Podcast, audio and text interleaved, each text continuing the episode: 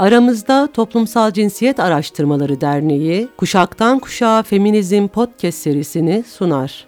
Bu podcast serisi Avrupa Birliği tarafından finansal olarak desteklenmiş ve dayanışma akademileri aracılığıyla toplumsal cinsiyet eşitliğini geliştirme projesi kapsamında verilen ADA Eren Deniz Tol Araştırma ve Savunuculuk desteği ile üretilmiştir.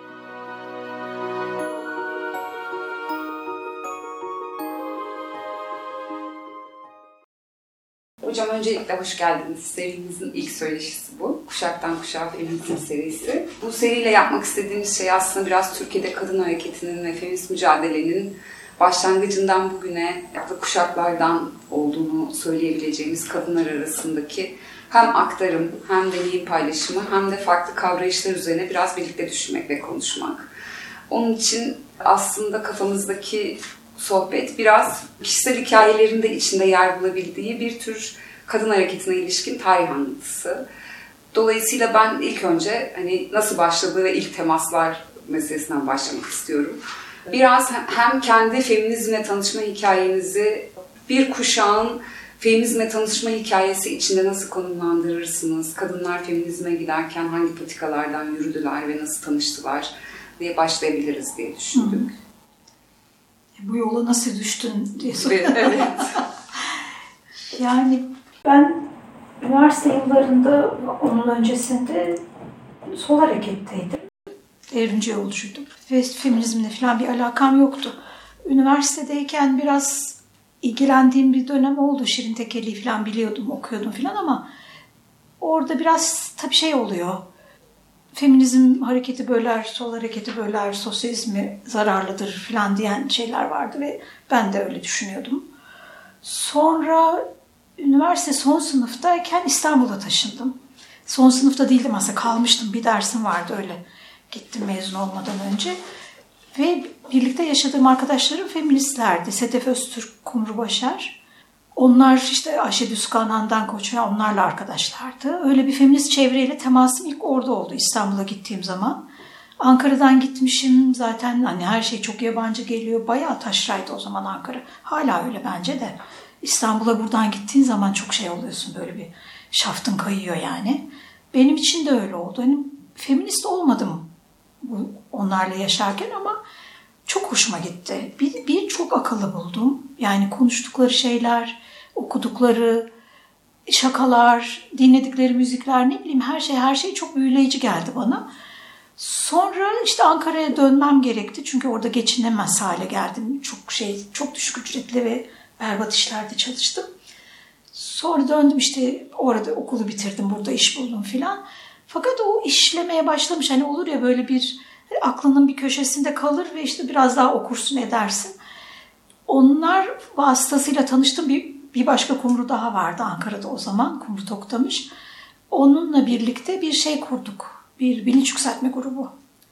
Ya da belki de kurulmuştu da ben mi katıldım? Şimdi çok emin değilim. Sanki biz kurduk gibi hatırlıyorum ama neyse uydurmayayım şimdi.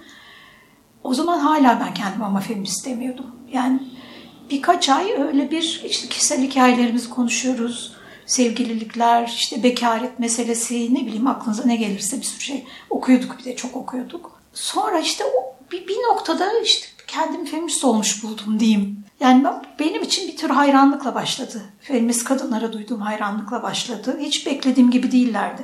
Ben niye ne bekliyordum bilmiyorum yani. O kadar iyi bir şey olmadığını düşünüyordum. Ama çok şey çok iyi buldum. Öyle başladı.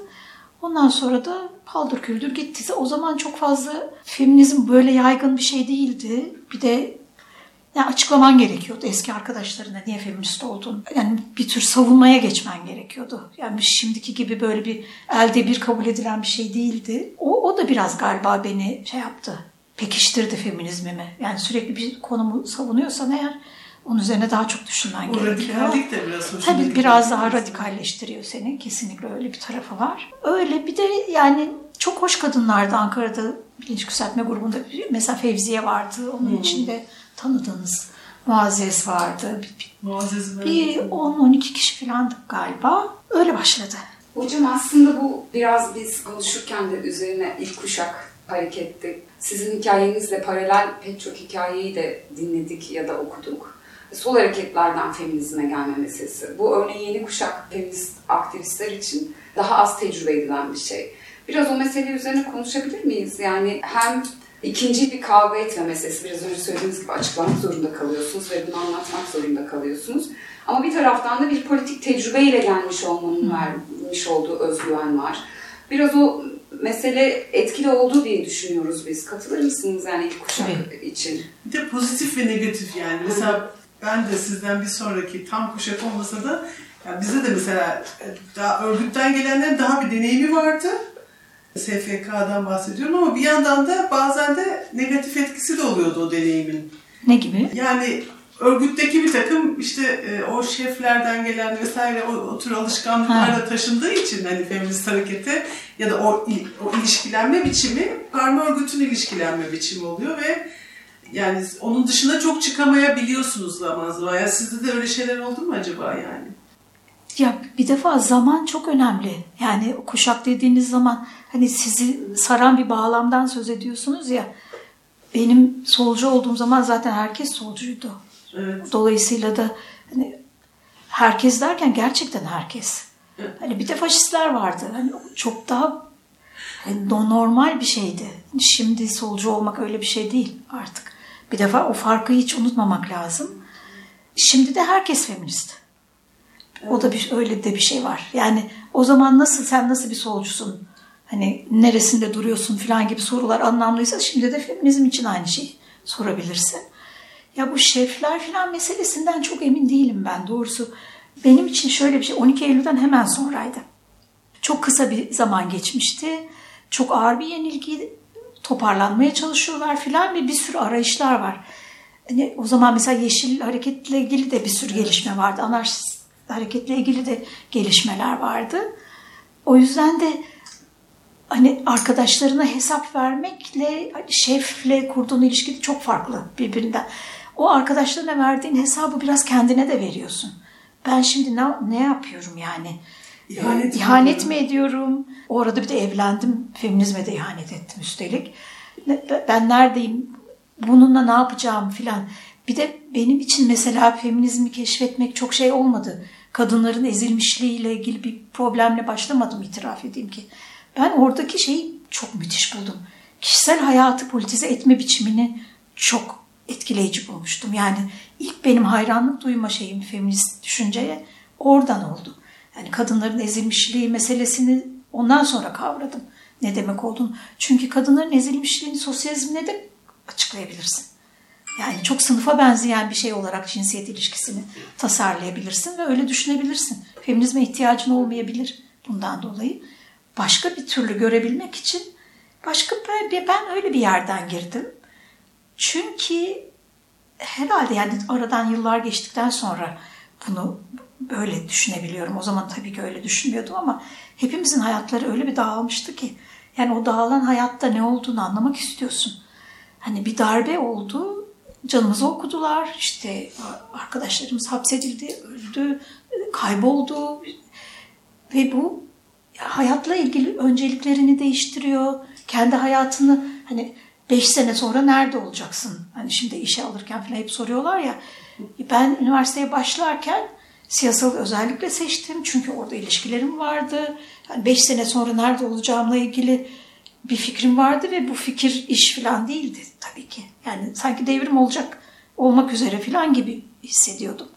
E şimdi bütün bunlar dağıldığı zaman hayatının aksı kayboluyor. Ne yapacaksın? Kayboluyorsun. İşte feminizm biraz o hayata nasıl bakabileceğimi göstermesi bakımından benim için önemli oldu. Ya kendini o yaşta kadın gibi hissetmek de çok şey değil yani. Ben 63 doğumluyum. İşte demek 20'lerimin başındaydım feminist olduğum zaman. Pek de kadın olmuyorsun. Çocukluktan yeni çıkmış oluyorsun. Genç kız oluyorsun aslında o yaşta. Bir de ben hani öyle çok erken gelişmiş bir tip değildim. Öyle çok geç sevgilim oldu. Çok geç böyle şeylerle ilgilenmeye başladım falan. Bayağı öyle höt höt bir kız çocuğu gibi bir şeydim. Dolayısıyla da hani politik bir şey olarak başladı benim için. Kişisel hayatı politikleştirmek. Soldan farkı buydu. Ama şimdi düşündüğüm zaman mesela tam da öyle olmaması gerekirmiş gibi geliyor. Ya, o zaman öyle hissettim, öyle düşündüm ama bir yandan da şunu da düşünüyorum. Devrimci yol da bizim hayatlarımızı, kişisel hayatlarımızı da çok belirleyen bir şeydi. Orada sadece siyaset konuşmuyorsun ki. Sen nasıl bir insan, yani seni yapan bir yer aslında. Yani seni kuran bir yer. Nasıl birisi olacaksın? İlişki kurmak ne demek? Eşit ilişki nedir? Eşitlik fikri var bir defa çok temel olarak. Yani bu dünyayı değiştirmek için ne yapacaksın? Sen nerede duruyorsun? Hani bütün bunları sol hareketin içindeyken de soruyorsun ama o zaman ben hani feminizmin bu şey etkisiyle de hani kişisel olan politiktir dedi. Ha bak onlar diyor bunu solcular dememişti. Halbuki solcular bunu yapıyordu zaten. Bir de devrime Sonradan, de inanç olduğu için tabii, hani tabii. yanacağız kalkacağız devrim olacak. Dolayısıyla da hani bunlar ütopik de değil. Gerçek olacak. O yüzden de tabii, tasarlamak olmaktaydı lazım. Olmaktaydı bir de o sırada evet. olmaktaydı. Yani ben şey çok iyi hatırlıyorum. Seyran Bağları'nda halk evinde yaptığımız tartışmaları ve mahalle çalışmalarını ileride olacak bir şey değildi. O anda olmaktaydı. Ve onun yarattığı müthiş bir tabii ki özgüven var. Yani örgütlü olmanın özgüveni biraz o zaman öyle bir şeydi. Şimdi nasıl konuşacağını bilmekle ilgili bir özgüven var. Bence şimdi örgütlü olmak toplantı almak olduğu için habire çok özür dilerim ama bunu söylemek zorundayım. Yani ben örgütlüyüm diyen birisi hani habire toplantılara giren birisi benim gözümde. Çok daha az istisnai durumlar var tabii. Yani istisnalar var şey yapmak istemem, haksızlık etmek istemem ama orada evet, dünyada nerede durduğunu ve şey biliyorsun, ne yapmak istediğini biliyorsun. Onun müthiş bir güçlendirici tarafı var. Feminizme geldiğin zaman da bunu yanında getiriyorsun tabii ki. Ben bir de şeyi sormak istiyorum. Biz zaten isimleri seçerken de hani biraz böyle farklı feminist duruşlar, farklı feminizme farklı politik bakışlar diyeyim ya da nasıl tanımlayayım bilmiyorum. Sizin şey yazınızı ben çok severim. Bir daha okudum onu da bu sınırlar ve ihlal imkanı. Orada pek farklı feminizmlere doğru bulmuyorsunuz yani. E, öyle bir tartışma da yürütüyorsunuz belki hatırlarsınız. Ya daha doğrusu liberal Yazıyı sosyalist... hatırladım da ha, ha o şey kendi evet. arasında kaç evet, evet, evet, evet, o, evet, evet.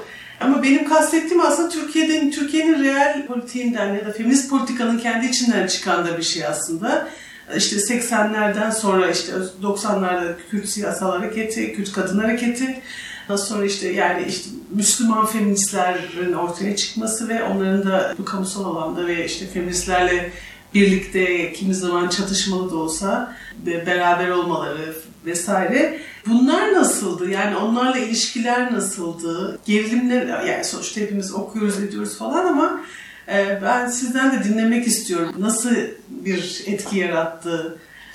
Ya bir defa benim feminist olduğum zaman farklı feminizmler diye bir mesele yoktu. Hepimiz feministik.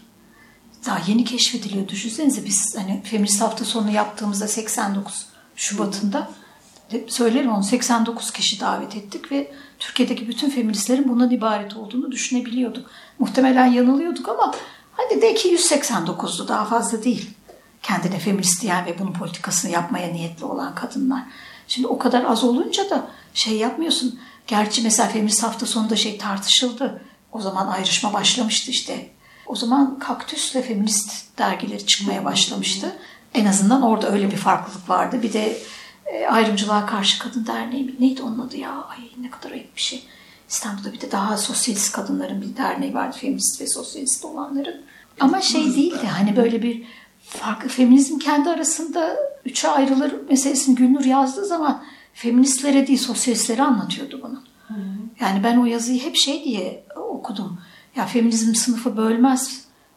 Sosyalist feminizm diye de bir şey var. Hı hı. Feminizm sizin zannettiğinizden ibaret bir şey değil. Arkadaşlar bakın demek isteyen bir şeydi bence o. Feminizme doğru değil de sosyalizme doğru konuşan bir yazıdır o.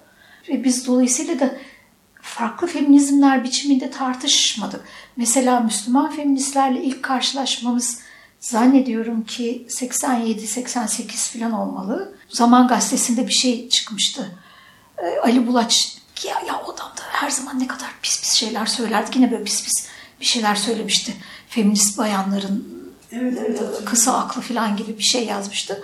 Buna çok öfkelenen bir grup Müslüman kadın Kendilerine feminist diyenler vardı, demeyenler vardı ama diyenler vardı içinde. İşte Mualla Gülnaz, e, Yıldız Ramazanoğlu falan Ankara'daydılar o zaman. Onlar Cihan Aktaş vardı. Onların içinde miydi yoksa ayrı mıydı emin değilim şimdi. Neyse bir şey yazdılar. Mektup, açık mektup, Ali, Bulaç'a açık mektup diye. Zaman Gazetesi'nde yayınlandı.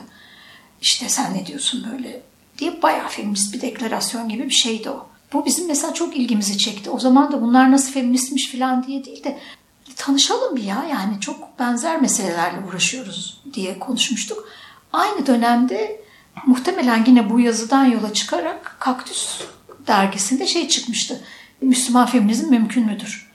diye bir dizi yazı. Onu da mesela o zaman ben çok öfkelendiğimi hatırlıyorum Kaktüs'teki arkadaşları. Çünkü onlarla konuşarak değil de siz ne yapıyorsunuz hem dindar hem feminist nasıl olunur filan diye onlarla konuşmuyorlar da kendi aralarında. Bunlar feminist olabilir mi filan diye. Çok sinir bir şey yani bu. Biz onlarla tanışmak istedik. Bir dizi toplantı yaptık. Sonra işte Esat da Cihan Aktaş'ın evine geldiğimizi hatırlıyorum. Böyle kedili medili çok şey enteresan bir evdi orası. Biz böyle feminizm konuşuyorduk. Onlar da dinle feminizmin nasıl bağdaşabileceğini bize açıklamaya çalışıyorlardı. Ama böyle bir anlama çabası vardı iki tarafta da. Birbirini anlama çabası vardı. Öyle Arada bir ilişki. de olmuş galiba. İki cenahta da yani. Olmaz mı? Tabii onların da kendi aralarında ve kendi camialarında tabii ki. Bizim o kadar çok olmadı çünkü biz Ankara'daki yani biz derken Ankara'daki küçük grubu o sırada Perşembe grubuna dönüşmüştü artık. Ee, bizim çok fazla dışarıyla ilişkimiz yoktu. Çok kendi içine kapalı bir gruptu. O yüzden de hani onu çatışmalı olarak yaşamadık. Bizim çatışmamız siyah eylemlerde çıktı. Müslüman feminist ya da dindar feminist olunur mu meselesiyle o kadar ilgili değildik. Hiçbirimiz o kadar dindar ve ya da din karşıtı olmadığımız için, din hayatımızda o kadar olmadığı için bu o kadar mühim bir şey değildi ama sosyalizm öyle değil. Siyah eylemler hatırlıyorsunuzdur herhalde açlık grevleri vardı şeyde hapishanelerde. Bu bir genelge üzerine başlayan feministler de bunu desteklediler. İstanbul'da e, siyah eylemler yaptılar. Biz de grubun içindeki birkaç kadın bunu desteklememiz gerektiğini düşündük. Başkaları feminizmi bu işlere bulaştırmayın. Çünkü sosyalistler bir bu işe girerlerse alır yürürler. Aman ha uzak dursunlar dedi. Mesela bu çok gerçek bir çatışmaydı. Çünkü bizim hayatımızda bir yeri vardı. Ötekinin o kadar şey yok. O zaman Kürt feminizmi diye bir şey yoktu. Kürt hareketi vardı ama hani öyle bir kadın sesi falan gelmiyordu henüz oradan. O çok sonra. Sonra 90'ların ortalarında falan. Sen daha iyi bilirsin. Evet 95'lerin Tabii tabii. Yani sonra çok daha sonraki bir şey o hikaye. Ankara'da peki var mıydı temas Kürt kadın hareketinden kadınlar? Onlarla çok daha sonra şeyde e, Barış için Kadınlar diye e, bir araya geldiğimiz zaman yani tabii ki temas vardı. Hani içimizde Kürt hareketinden gelen kadınlar da vardı ama böyle bir iki ayrı hareketten kadınlar olarak karşılaşma bir İnsan Hakları Derneği'nde oldu. iki şeyde Barış, e, Kadın, kadın platformunda oldu. Öyle bir LGBT hareketi de yoktu değil mi bağımsız gelişen? O da Yok, çok daha kaos sonra başlamıştı. Evet. Kaos ama ne zaman? O da 90'ların başı olması lazım. 22. yıllarını kutladıklarına göre şimdi 90'ların sonu demek ki. Olamaz ya. Daha azdı. Tabii tabii. Onu evet hep konuştular. Yani çok gay ağırlıklı bir şey bu. Hı hı. Kadınlar çok az filan diye. Kendi aralarında da epey bir tartıştıklarını biliyorum. İnsan Hakları Derneği'nde bununla ilgili bir tartışma olmuştu. Biz komisyon kurmak istediler. Dernek şey yapmadı. Biz öyle ayrıldık zaten. Böyle bir dernekte biz ne yapacağız diye. Ama işte dediğim yani farklı feminizmler meselesi çok sonraki bir hikaye.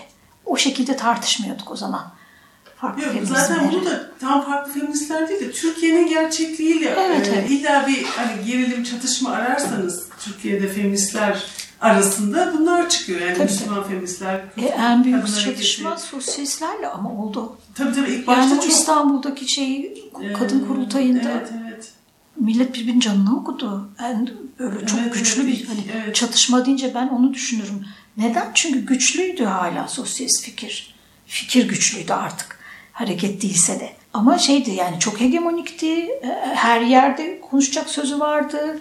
Çok etkiliydi filan. O yüzden hani orada çok güçlü bir çatışma olması anlaşılabilir bir durum. Şeyde ötekiler ne LGBTİ hareketi, ne Kürt hareketi, ne Müslüman hareketi öyle öyle bir şey değildi. Müslüman hareket içindeki kadınlar diyeyim. Öyle bir güç yoktu çatışma olacak kadar. Sosyalistlerde vardı o. aslında demin Kayın bahsettiği bu kadın platformu içindeki kadınlarla karma örgütlerin kadınlarıyla feminist kadınlar daha bağımsız örgütlerdeki ya da tek tek bağımsız feminist mücadele yürüten kadınlar arasında da ben mesela o gerilimleri yaşadım işte. Yani her örgüt kendi flamasıyla mı gelsin gelmesi bize mesela diyorduk ki işte bir tane femina bayrağı olsun ama diyorlardı ki Femina sizin örgütün bayrağı. O zaman sizin örgütün bayrağıyla çıkmış oluyoruz. Yani bunun kavgası her yıl devam ediyordu 8 Mart'larda falan. Biz de diyorduk ki biz bağımsız feministiz. Bizim sesimiz daha şey çıkıyor. Hani rahat çıkıyor. Siz hani karma örgütlerde daha zorsunuz falan filan. O, o gerilim aşıldı. Şimdi başka gerilimler var. Hmm. Ee, onları da soracağım. Bir de şeyi soracağım. Yani bu o da çok benim hoşuma giden bir şeydi. Gülnur'la olan yazışmalarınız birkaç sürdü değil mi? Birkaç şeyde praksiste, ya Biz aslında onu yani kişisel yazışma olarak yaptık ve yıllar boyunca yaptık. Yayınladığımız kısmı tabii çok küçük bir kısmıydı. Ha, öyle mi? Ben tabii, onu bilmiyordum. Ha. Ay çok komik. Ben o zaman sekreterlik yapıyordum. Fax diye bir şey vardı. Bilirsiniz herhalde. Şimdi gençler hiç bilmiyor öyle bir şey.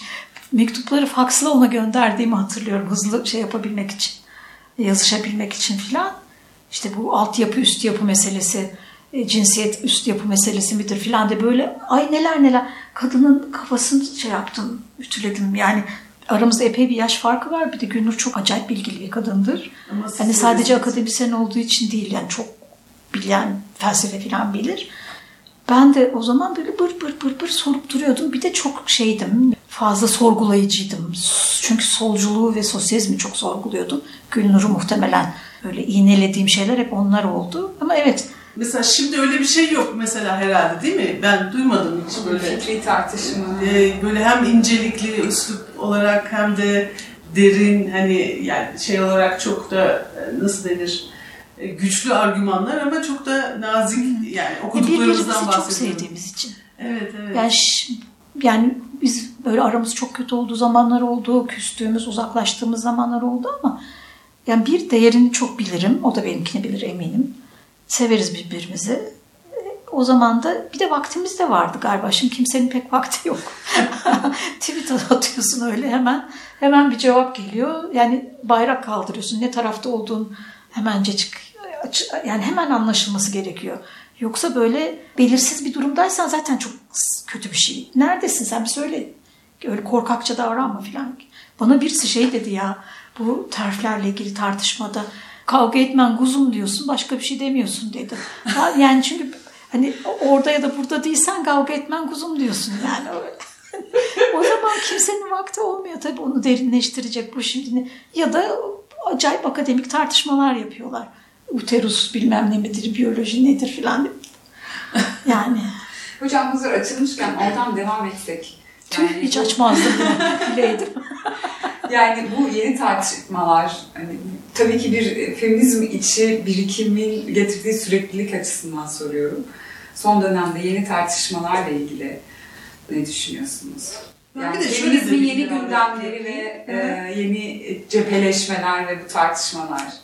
Ya mesela sizin ya da benim de kısmen dönemde böyle hani feminizmin farklı kavranışları mı diyeyim ona belki de öyle mi demek lazım? Yani işte sizin bak bakışınız. var tabii canım. Siz mesela kendinizi nasıl tanımlıyorsunuz? Sosyalist feminist demiyorsunuz mesela. Hayır. Radikal feminist de demiyorsunuz.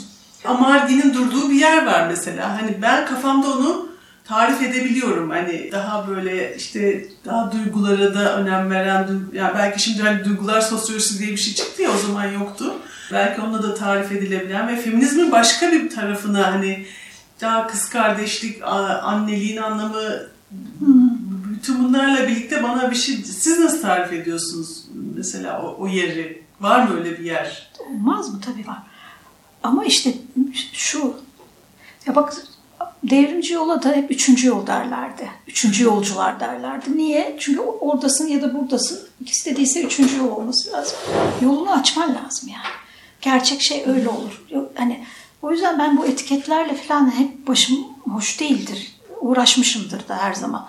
Çünkü bir isim koyduğun zaman daha ortada bir şey yok. Tak diye diyorsun ki ben radikal feministim, ben sosyalist Niye sen kendini sosyalist feminist görüyorsun? Yani ne farkın var mesela radikal feministlerden? Teorik olarak biliyorum bu farkı. Ama bunu Türkiye'de söyledikleri zaman hepsi çok yakın arkadaşlardı. Hepsi aynı dergiyi çıkartıyorlardı. Aynı şakalara gülüyorlardı. Aynı yerlerde sosyalleşiyorlardı. Mahalle çalışması falan diye bir şey çok yoktu ama yaptıkları şeyler çok birbirine benziyordu. Ne farkları vardı? Ben biliyorum da şimdi çok dedikoduya girer. O yüzden şey yapmak istemiyorum ama yani söylemek istediğim şu. Politik olarak gerçek bir ayrışma hareket ederken ancak olabilir. Yoksa hani etiket gerekiyorsa sonra koyarsın. Biz mesela işte Perşembe grubuna niye Perşembe grubu dedik? Hiçbir şey yok dikkat ederseniz. Siyasi bir göndermesi yok. Hı hı. Çünkü Perşembeleri toplanıyorduk. Çünkü karşılaşacaktık öteki feministlerle. Bizim de bir ismimiz olması lazımdı. Ne diyelim dedik. Bu çok özenle seçilmiş bir isimdi. Yaptığımız şeyle ilgili olduğu için. Amargi de öyle. Yani kendine bir yol açmaya çalışırsın. Bir şey yapmaktayken, hareket etmekteyken. Çünkü bu feminizmin öznesi tartışması da öyle bir şey. Yani özne dediğin şey yüklemle ilgili bir şeydir hep. Değil mi? Hareket hareket etmek seni biçimlendirir. Gezegenlerin döndü, dönerek yuvarlaklaşması gibi düşünün. Hani hareket ederek biçimleniyorsun ve o zaman ne oldun ortaya çıkıyor. O yüzden de sen şimdi tam olarak nerede duruyorsun bu coğrafyada diye sorduğun zaman ancak şöyle tarif edebilirim. Onların yanında ötekilere çok uzak ama oradan da bazıları bu tarafa geldiği zaman şöyle oluyor. Onlarla da şöyle filan hareket eden bir şeyden ancak bahsedebilirim. Duruk bir haritadan değil de. Bu kaçak bir laf gibi oldu ama aslında çok gerçekten böyle. Hem böyle hissediyorum hem böyle düşünüyorum. Anladım. Ee, gerçekten. Yani İlkay'ın sorusuna geçebilirim. ben kaçak ben yani hareket halindeyken hani ortaya çıkıyorsa pratik anlamda bir gelişme yokken mi bu ayrışma başladı sadece? Yo, bu ayrışma aslında pratik anlamda gelişmelerin çok hızlandığı bir zamanda olmuştu. Fakat ihtiyaçla ihtiyaç şöyle bir ihtiyaç dediğim gibi yani sosyalistlere ya feminizm sizin zannettiğinizden ibaret değil daha fazla bir şey var. Sosyalist feminizm diye de bir şey var diyebilmek için ki bu zaten hani bütün dünyada da böyle klasik bir ayrışmadır. Sadece Türkiye'ye özgü bir şey değil işte radikal feminizm.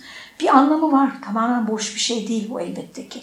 Ama ya demek istediğim şey neden o, o ayrımı getirip de buraya koyuyorsun ki? Sosyalistleri anlatmak için koyuyorsun. Bana bir şey söylemiyor bu aslında. Bana bir şey söylediği, söylediği zamanlar ne zamanlar oluyor? Mesela işte bu tarf tartışması. Yani çünkü orada radikal feminizmin ne olduğuna dair bir anlamlı bir şey çıkıyor. Çünkü Türkiye'de radikal diye yani sert olana derler. Ama bu, bu böyle bir şey değil.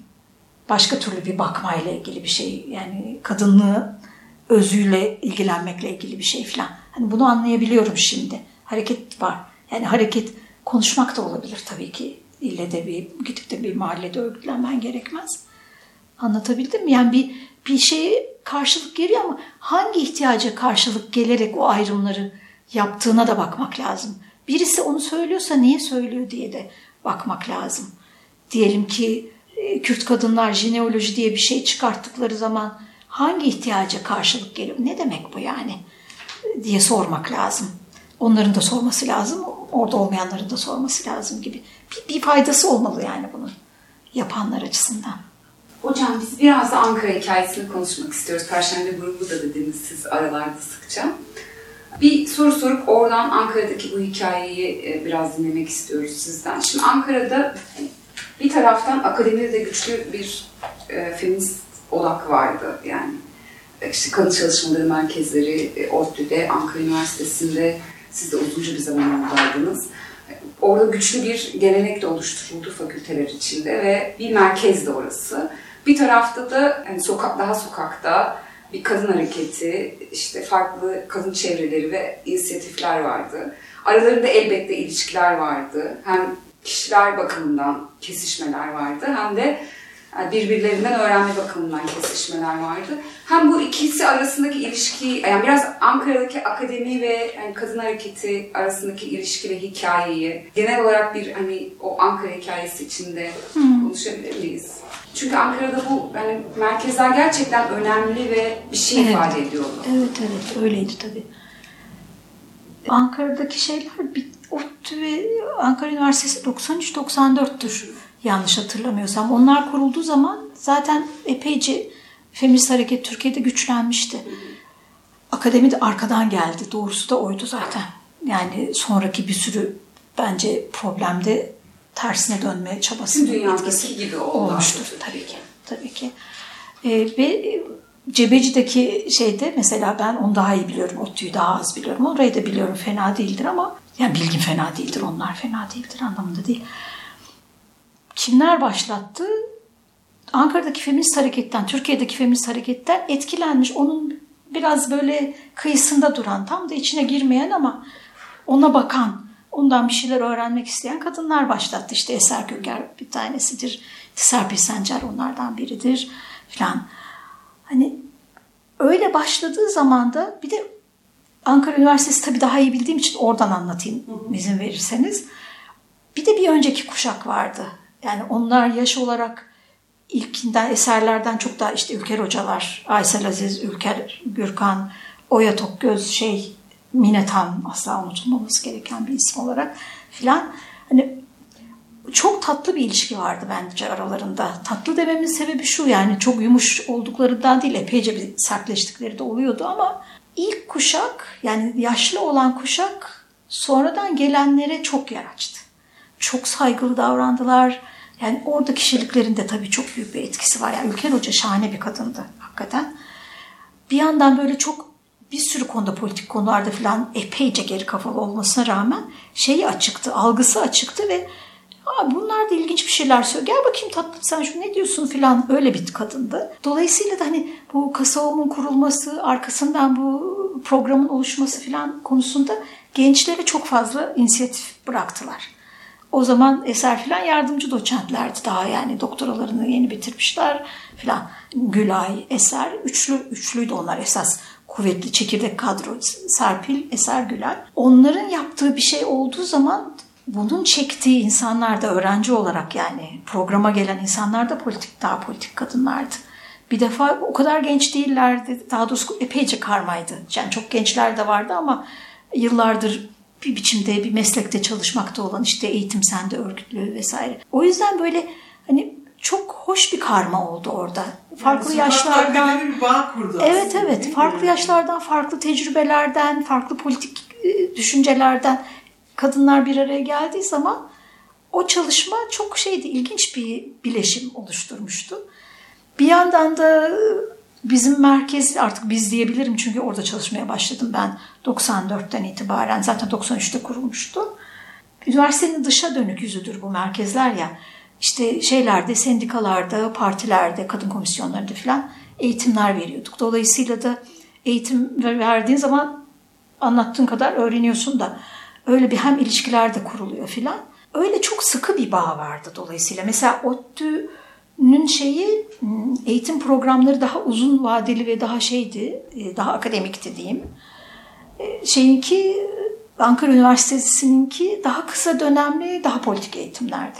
Öyle bir fark var. Yani biriktirdiğimiz bilgi de o bakımdan farklılaşır birbirinden. Öyle söyleyebilirim herhalde. Bilmiyorum sorunun cevabı olabildi mi bu ama. Yani ben mesela kendi tecrübe ettiğim bir şey tabii böyle 2000'lerin başında Ankara'da feminist harekette bir biçimiyle yani kendisine bir politik alan bulan kadın arkadaşlarım pek çoğu bir merhale olarak kadın çalışmalarında yüksek lisans yapmayı tercih etmişlerdi ve pek çok arkadaşım kadın çalışmalarında yüksek lisans yaptı. Başka programlarda lisansüstü eğitim görüyorlarsa mutlaka oralardan bir iki ders aldılar. Dışarıdan derslerini takip ettiler. Ve bir biçimiyle orayı bir tür tırnak içinde cephanelik biriktirme alanı Hmm. gibi yani feminist teoriye ve politikaya ilişkin cephanelik biriktirme alanı gibi e, Tabii görüyordu aslında, çok şey kadınlar. konforlu bir şey bir yandan da yani konforlu iyi anlamda söylüyorum. Disiplini okuma şansı veriyor sana. E, bilen birilerinden bir şeyler öğrenme şansı veriyor, sorgulama şansı veriyor filan. Sizin Herhalde da öyledir. sokakla bir ilişki kuruyor. Ben zaten Ne sokaktaydım daha çok. ben çok akademik değildim. Ben orada uzman olarak çalışıyordum zaten. Yani oraya gitme sebebim Sizin de. derken yani Beni oraya alma sebepleri de oydu. Çok hocalar tarafında değil. Bunu şunun için soruyorum. Geçenlerde bir çalışma okudum. Kadın çalışmaları öğrenciler üzerine yapılmış bir çalışma. Son işte sanıyorum son 5 yıl ya da 3 yıl da kadın çalışmalarında lisansüstü eğitimde programlara kayıtlı kadın öğrencilerin önemli bir kısmının kadın hareketiyle bir bağlantısının olmadığı ortaya çıkmış. Yani bunu okuduğumda çok şaşırdım. E, çünkü hani böyle sanki o bir zaten dediğim gibi biraz önce merhale gibiydi. Yani orada da bunun diplomasını alacağız artık gibiydi. Şimdi mesela böyle olması şaşırttı beni. Neden böyle bu böyle neden yaşanmış olabilir bu dönüşü bilmiyorum. Sizce neden olmuş olabilir? Ne değişti peki o zamandan bu zamana? Evet.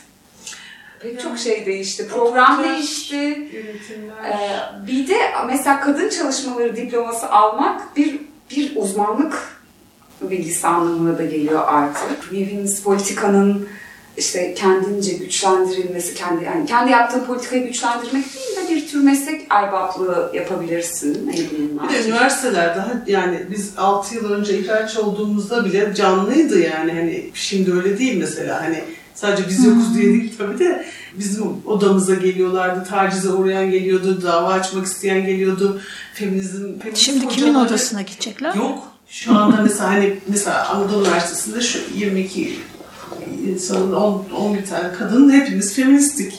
Hepimiz bir anda boşaldı. Sadece biz yani gene feminist arkadaşlarımız var ama hava da gitti. yani. Onlar da güçsüz. Onlar da rahat davranamıyorlar. Herkes şey yok hani öyle bir e, akademi diye bir şey kalmadı gerçekten. Ama geçen gerçekten bunu okuduğumda çok şaşırdım. Kadın çalışmaları öğrencileri üzerine yapmışlar çalışmayı. Ve kadın hareketiyle bir bağlantısı neredeyse yok programa kayıtlı öğrencilerin. Yani bu, kadar radikal biçimde dönüşmesi beni çok şaşırttı gerçekten. ODTÜ'den bir kadın arkadaş yapmıştı bir sunuş için sanıyorum. Çok radikal bir şey değil bence. Yani o zaman içinde oldu. Yani ben Ankara Üniversitesi'nden ayrılıp da Bolu'ya giderken zaten o süreç başlamıştı. Bence. Çünkü yani bu hem üniversitedeki değişimlerle bir ilgili ama aynı zamanda dünyadaki değişimlerle de ilgili. Şimdi kadın çalışmalarına, kadın projelerine bu kadar büyük para aktarılmaktayken ve bu bir iş alanı olmuşken bu ille de kötü olmak zorunda değil. Ne olacak? Bir de onlar para kazansın. Saçma sapan bir sürü şey merkez zırt pırt yapılıyor. Bunlar da ama işte öyle bir şey var. Bir. İkincisi akademik şeye ihtiyaç olmayabilir artık ortama öğrenmek için. Şimdi ben genç kadınlara baktığım zaman feminist hareketin içinde olan kadınlara giderek daha az ilişkim kaldı. Çok kenara çekildim, taşraya taşındım vesaire az gidiyorum yani şeyler. O yüzden hani çok artık iyi gözleyemiyorum ama gördüğüm kadarıyla zaten canavar gibiler yani. Çok okuyorlar, çok biliyorlar. Bilgiye erişim için okula gitmen gerekmiyor ki artık. Zaten yani ihtiyaç yok. O yüzden hani o diploma için geliyorsun demektir. Hani o diploma ne işe yarıyor filan. Hala bence böyle çok hoş karşılaşmalar olabiliyor. Bazen böyle açılış dersi filan verdiriyorlar. Gidip böyle kadın çalışmaları dersi hala Hacettepe'ye gittiğim oluyor filan. Hani bakıyorum oradaki genç kadınlara. Ya bir şey bekliyorlar. Ya bir şey öğrenecek ve hani feminizmi anlayacak diye düşünüyor. Onlara hep söylüyorum ki feminizm öyle bir şey değil. O şekilde öğrenmezsin ama bir yandan da anlıyorum tabii ne, ne beklediklerini. Yani demek istediğim böyle birdenbire olan bir şey değil. O bir süreçti. Tabii bunu hızlandıran şeyler oldu. Ya bu ihraçlar onlardan bir tanesi üniversitelerin içinin boşalması falan. Ama bir sürü başka şey de var.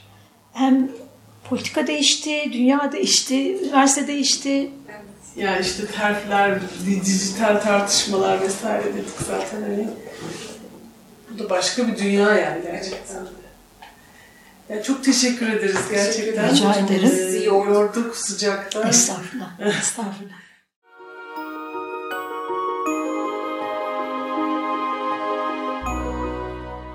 Bu içerik Aramızda Toplumsal Cinsiyet Araştırmaları Derneği'nin sorumluluğu altındadır ve Avrupa Birliği'nin görüşlerini yansıtmak zorunda değildir. Bununla birlikte söyleşilerde dile getirilen hususlar Aramızda Toplumsal Cinsiyet Araştırmaları Derneği'nin kurumsal görüşü olmayıp konuşmacıların şahsi görüşlerini yansıtmaktadır.